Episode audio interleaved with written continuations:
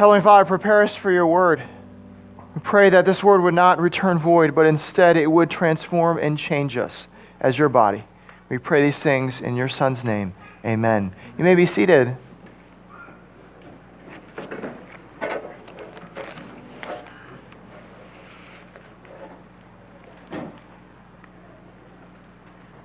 Well, unknown to me, uh, my freshman year experience was a little experiment by my university. Uh, the goal was to bridge the divides. And so, what they did is on my floor in my dorm room, uh, they tried this experiment uh, to see if that what they preached, inclusion, different backgrounds, getting along, would actually work. So on my floor, there were roommates, and the roommates were this. There was one uh, roommate pair where the girl was a Muslim and her roommate was Jewish. And then uh, down the hall, there was another roommate pair. The girl was from Manhattan, urban Manhattan, and her roommate uh, was from rural Iowa. There was another roommate pair that one was a Republican far right and the other was a Democrat. And then there was me and my roommate and my roommate was an atheist, and I was a Christian. And so they wanted to see what would happen when all these types of people got together. Let's just say it was a very interesting experiment on my floor my freshman year. Lots of lively discussion. Uh, let's say some of the roommates didn't get along and didn't last very long. Uh, but I can say the good news is Jeremy and I, uh, my roommate, we lived together for all four years of college. We had many great debates. We got along great and high respect for one another.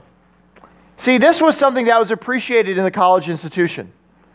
There wouldn't be this division, that there would be tolerance, there would be unity, there would be groups coming together that were varied, all in unity.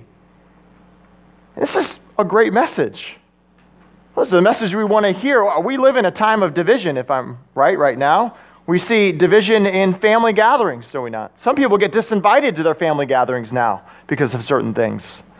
I saw recently that many YMCAs will no longer show uh, news programs in the locker rooms uh, because there's been fights that have broken out uh, in YMCAs throughout the country. So they have banned showing news programs on the televisions.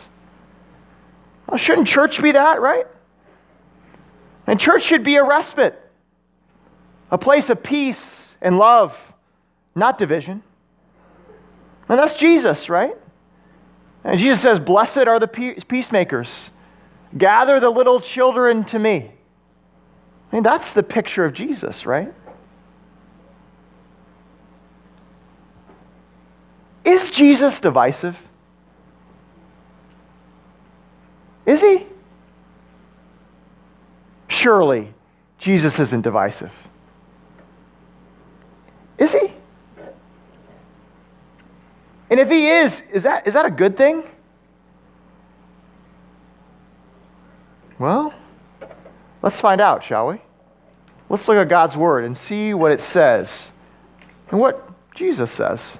We're in John chapter 8. I'm going to be referring to a little bit of section before um, this, too. So know that uh, if you have your Bibles, you can look on it too. It's on page 895 in the black Bibles over there. It's also printed in your worship guide. I'm going to be reading from John 8, 48 through 58. Please pay attention as we look at God's word. The Jews answered him, Are we not right in saying that you are a Samaritan and have a demon? Jesus answered, I do not have a demon, but I honor my Father, and you dishonor me. Yet I do not seek my own glory. There is one who seeks it, and he is the judge. Truly, truly, I say to you, if anyone keeps my word, he will never see death. And the Jews said to him, Now we know that you have a demon. Abraham died, as did the prophets, yet you say, If anyone keeps my word, he will never taste death? Are you greater than our father Abraham, who died, and the prophets died? Who do you make yourself out to be? And Jesus answered, if I glorify myself, my glory is nothing. It is my Father who glorifies me, of whom you say, He is our God. But you have not known him. I know him. If I were to say that I do not know him, I would be a liar like you. But I do know him, and I keep his word. Your father Abraham rejoiced that he would see my day, he saw it and was glad. So the Jews said to him, You are not yet 50 years old and have seen Abraham? Jesus said to them, Truly, truly, I say to you, before Abraham, wa- Abraham was, I am. So they picked up stones to throw at him, but Jesus hid himself and went out of the temple. The word of the Lord. Well, if you're just joining us, we've been going through the book of John.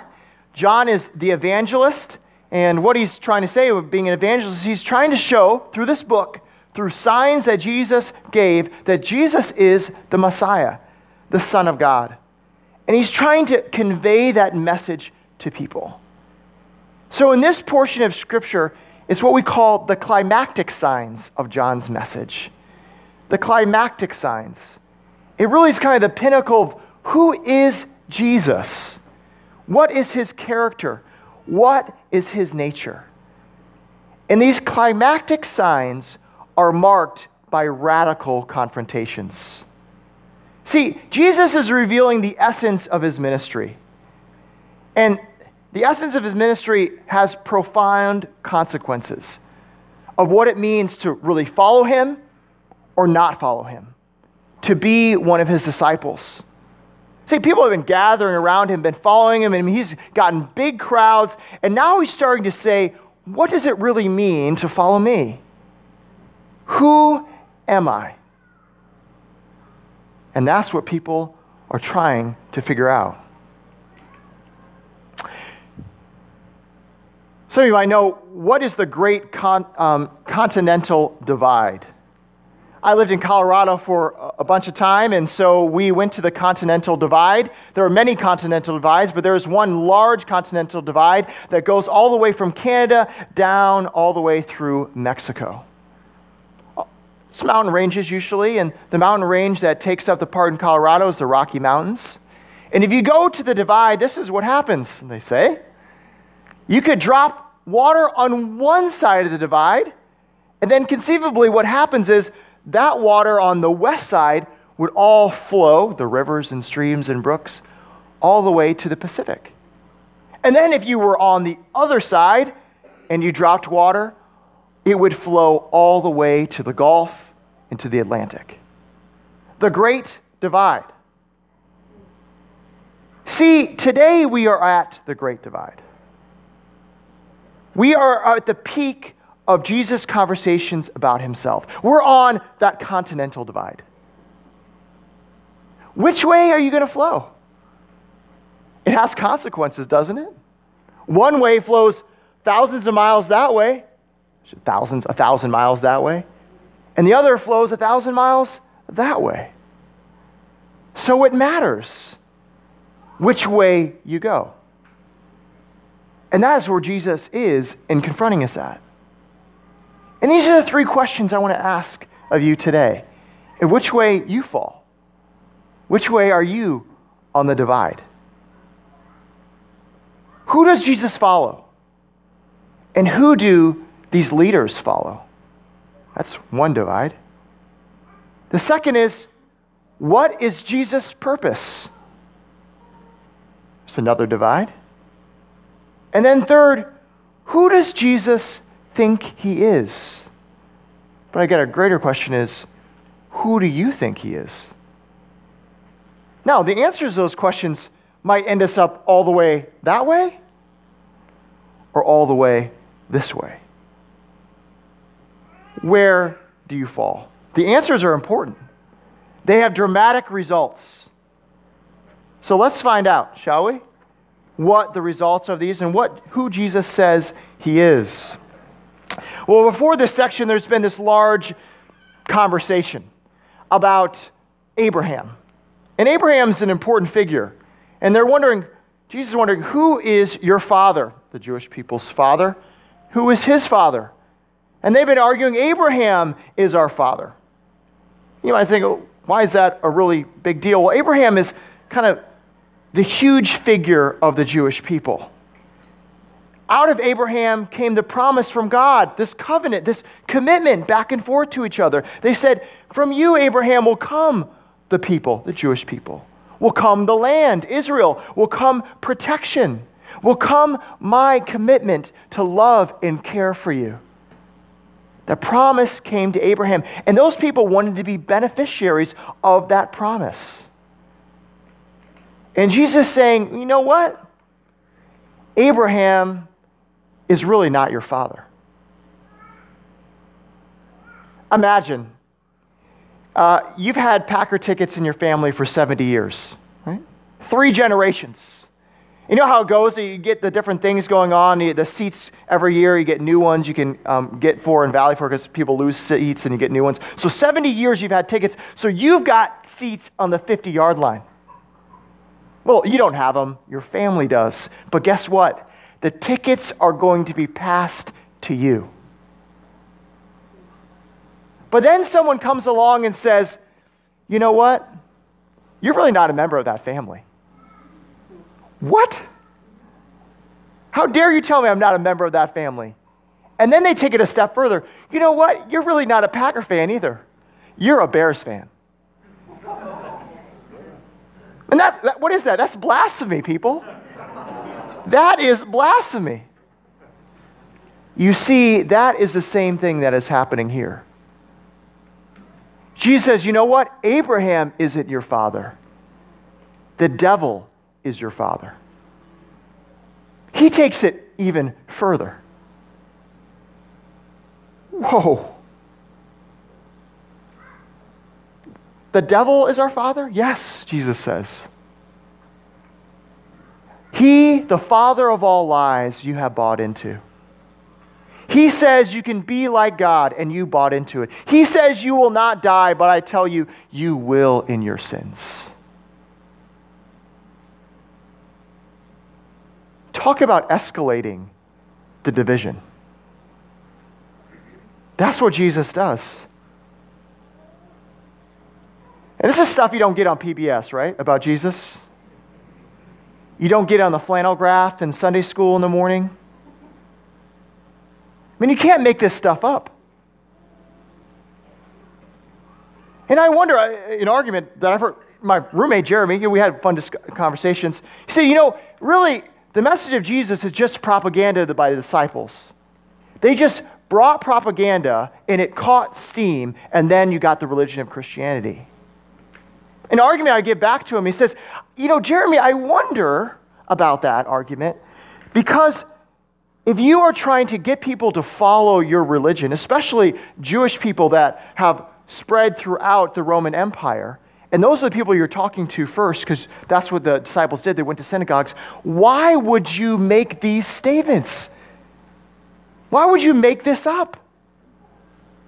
Why would you say that Jesus would call their father the devil? This would be on the chopping block, right?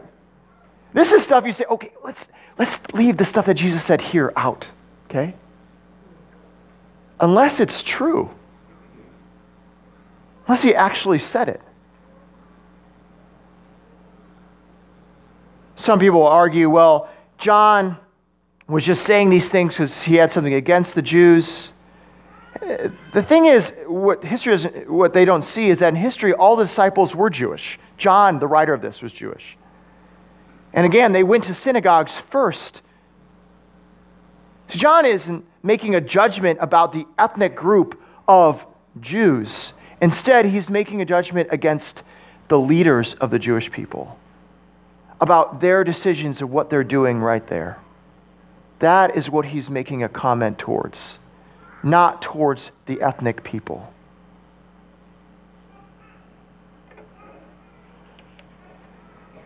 Is Jesus divisive? Sure seems like he is, doesn't it? I mean, calling people children of the devil, that's not a way to win friends and influence people. But why would Jesus say earlier in John 3:17, God did not send the Son into the world to condemn the world, but to save it? Sure seems like he's condemning here. Please follow this train of logic here. See, Jesus, in talking to these leaders, goes back to the garden. goes back to what happened in the garden. The lie that was given to the first of humanity. If you follow me, you surely won't die, says the serpent. You will be like God. See, Jesus didn't cause the division, the division was already there. Humanity had already broken off their relationship with God. They had already followed the lie. They had already said, Oh, we can be like God. We will not die in our sins. See, what Jesus is doing here is he's reclaiming what is the Lord's. That other part of the world, that is all a vapor. That will all go away. That will all disappear. That is not the way the world was supposed to be. I am reclaiming how the world is and how I made it, which is relationship with me. You see, I am exposing the division that you created, the lies that you bought. I am being so harsh to wake you up, to make you alive, to see that you've been living a lie. You created the division. I'm reclaiming what is mine.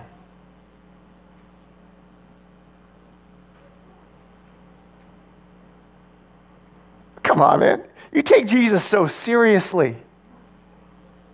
He's a good guy, yeah. He's a good teacher. Yeah, he's, he's, he still saying, but come on, don't take him so seriously.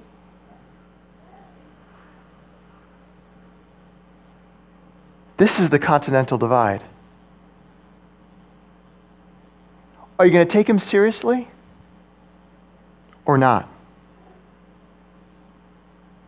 Are you going to follow the lies that says, "Oh, I'm going to let the world flow the way I think I can save myself." You know, we can rescue the world. Religions and morals, if I just live a good life, that will get me there. That will be fine. I'll tell you where that water flows the desert. And Jesus says, if you follow me, that is the real rescue. And you know where that flows? The ocean.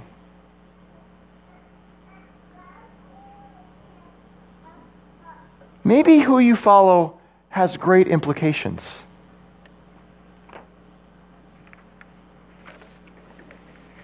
Well, the theological arguments of the leaders have kind of run dry. Now it's time for personal abuse, right? Ad hominem attacks, right? That's what you do in debates, you know? When you just can't get anywhere, just call someone a name. And that's what happens. Verse 48. The Jews answered him, Are we not right in saying that you are a Samaritan and have a demon? Whoa. First of all, calling him a Samaritan is an ethnic slur. Calling someone the N word, that's how bad it was. The Samaritans, you see, they were what the Jews called half breeds. They weren't really followers of God. And so to call Jesus Samaritan is to call him a half breed, not truly, truly a Jew. And then, you know, say he has a demon. You see how crazy this guy is? He's possessed. He can't even think straight. He has a demon inside of him, spreading lies. In a culture of honor and shame, this is huge. You see, it doesn't matter if you have lots of money or lots of fame or lots of power. You could have all those things, and if you have shame, you are nothing. And here they are shaming Jesus. But Jesus' response is so good. Verse 49 Jesus answered, I do not have a demon, but I honor my Father, and you dishonor me. Yet I do not seek my own glory. There is one who seeks it, and he is the judge. Truly, truly, I say to you, if anyone keeps my word, he will never see death. What is Jesus' purpose? It isn't his own honor. See, he says, My honor doesn't come from me, it comes from the Father. My goal and my purpose is to glorify him. That is what I'm doing here. It's interesting. Jesus makes all these egocentric statements. So many egocentric statements. But at the same time, he's the most unselfish, humble person ever to walk the face of the earth. Jesus is not the first person to claim deity in this world, right? There's plenty of people have done that, and there will be plenty of people that will, you know? You see what happens to those people that call themselves God or seek the, a great name for themselves. They seek power or concubines or money. And look at the Moonies Jim Jones, David Koresh. But see, that's not Jesus. He came to give his life to his followers, to humble himself, to do something that they could not do suffer and separate himself from the Lord so that we might have life.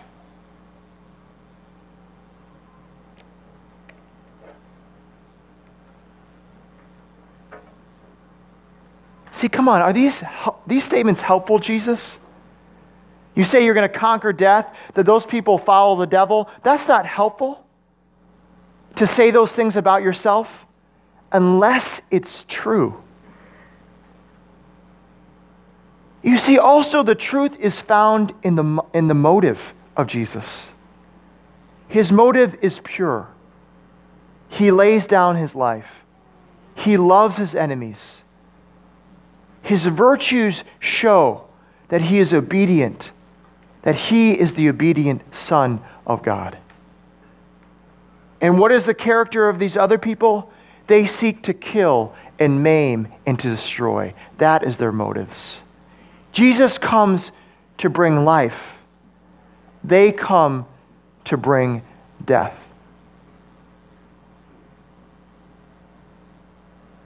Daryl Davis, he's a blues musician, famous blues musician, piano player. And he has had many, many heated conversations. He's gotten into the fray, and people have attacked him, thrown punches at him, tried to kill him you know, death threats, all those kind of things. And it's not because he's a, a mean jazz musician.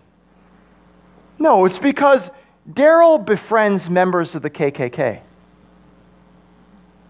And Daryl is black.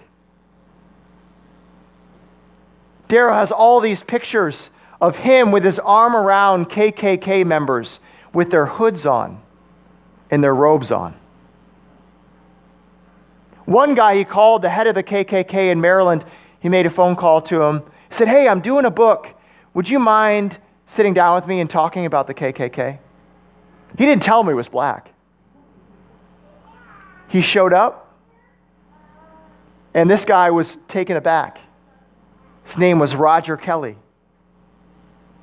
And Daryl and Roger became friends. And Daryl made Roger the godfather of his daughter. After that, Roger gave his KKK robe to Daryl and said, I'm leaving. I'm done with the KKK. And Daryl says, One day I will hang that robe up in the KKK museum. Can you believe a KKK museum?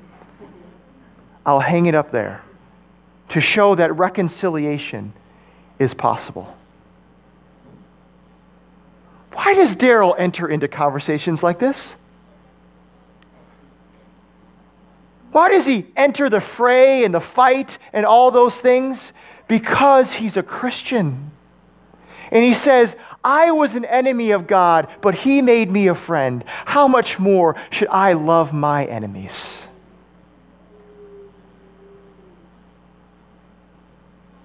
Do you see the purpose of Christ? His purpose was to lay down his life. And that's why we can look at these statements that he makes and says, it is true. He can say this about us. He can say this about himself because that is his nature.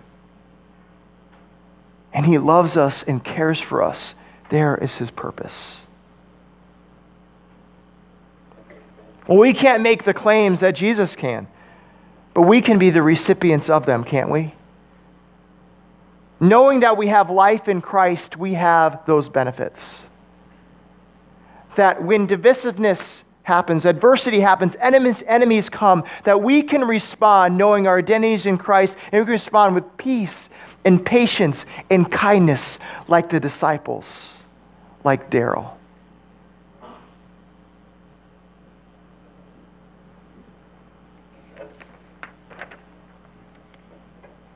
You think he's done, right? Jesus, you have said enough, man.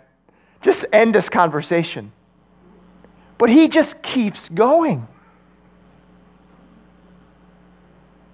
He says, they say to him, Are you greater than our father Abraham who died? And the prophets died? Who do you make you make yourself out to be? Who do you think you are? would be the message translation, right? Who do you think you are? You say you can't make people die? Listen, the greatest of all of our people, Abraham and the prophets, they died. You're saying you can't? And then Jesus says, verse 56 Your father Abraham rejoiced that he would see my day. He saw it and was glad. Whoa. Jesus is saying that Abraham saw, the translation is the day, which means the day of the Lord. That Abraham saw the day of promise, saw the day of the Messiah, saw the day of salvation, saw when he brought Isaac up that mountain to kill him, his own son, that the angel stopped him that was him seeing the day there would be another sacrifice to save his son. There would be another sacrifice to save his people. And that day would come, and it has arrived. He saw it in Jesus.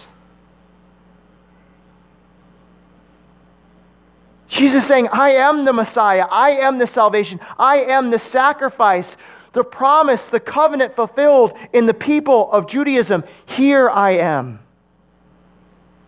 You know what the leader's response could be? They could say, they could respond the idea of, oh, you're the Messiah? Yeah, right. But they take the more comical route.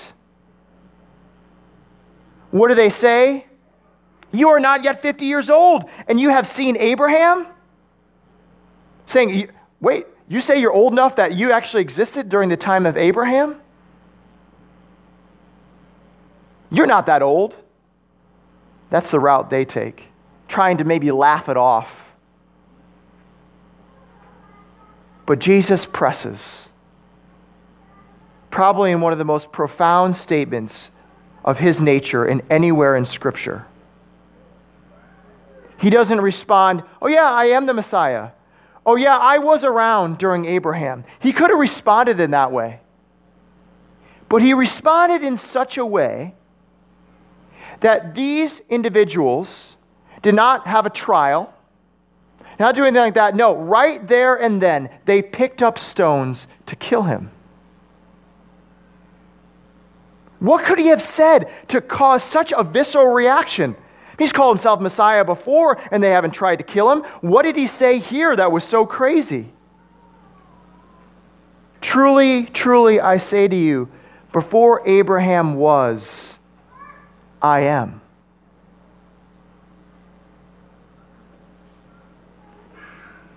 You see, when Moses saw the burning bush and asked, Who are you, God? Who are you? How does God respond? I am.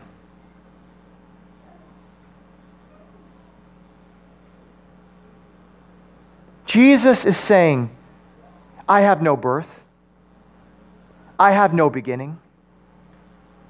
I am the Alpha. I am the Omega. I created you. I created this world. I am God Himself.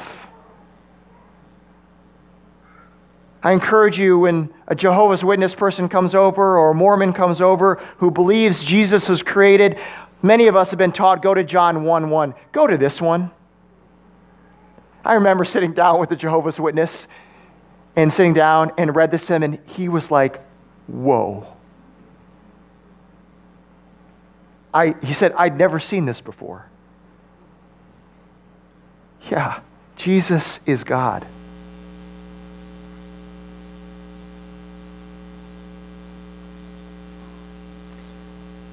See, Jesus doesn't make divisions on political lines. He doesn't make them on cultural grounds. He doesn't make it on religious grounds. Jesus makes the division on who he is. Who do you say he is? That is the great divide.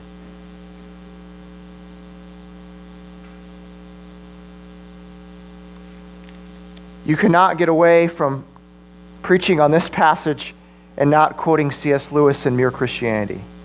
A famous quote, but I'm going to read it. It's very poignant. And he probably sums up all I've said over this time better than I could. Here's what Lewis says I am trying here to prevent anyone saying the really foolish thing that people often say about him, Jesus. I'm ready to accept Jesus as a great moral teacher, they say but I don't accept his claim to be God. That is the one thing we must not say. A man who was merely a man and said the sort of things Jesus said would not be a great moral teacher. He would either be a lunatic on the level with a man who says he is a poached egg, or else he would be the devil of hell. You must make your choice. Either this man was and is the Son of God or else a madman or something worse. You can shut him up for a fool, you can spit at him and kill him as a demon, or you can fall at his feet and call him Lord and God. But let us not come with any patronizing nonsense about his being a great human teacher. He has not left that open to us. He did not intend to.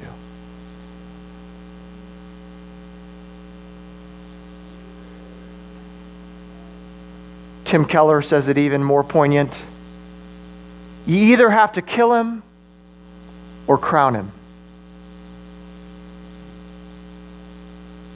You can't say, oh, what an interesting guy. Oh man, he does so many good things. We can just follow his good teachings. He loves people. That's great. Hug Jesus. No. Bow at his feet and say, You are God. You have saved my life. And apart from you, I will die.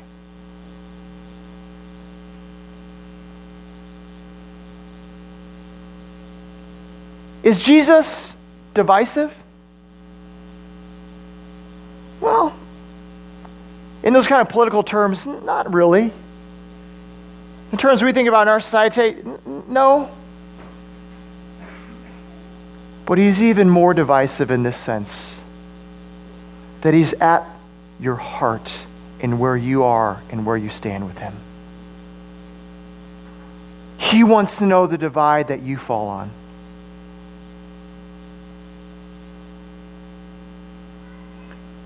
What is your source of water? Which way will it flow? I'm telling you, if you fall apart from Jesus, that water spout will end. It will dry up and it will die. And it will lead you to nothing but destruction in the desert. But if you go to the one that is the everlasting stream, the everlasting water, he will give life and meaning and purpose to you because what He has done for you. And that will be a stream that flows to eternity, into the ocean that we will sail across one day. And we will meet our Father in heaven. And we will say, Yes, your Son was you. And we bowed at His feet and we crowned Him Lord of Lords, King of Kings. Let us pray.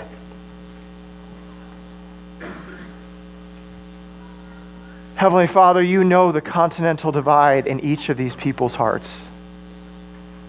You know Christians that say they followed you for many, many years that still wrestle with this who they should bow their knee to. God, this message is for all of us. That every day we would know that you are King and we would follow you. We pray these things in your Son's name. Amen. Well, let's continue in worship. Let's stand and sing.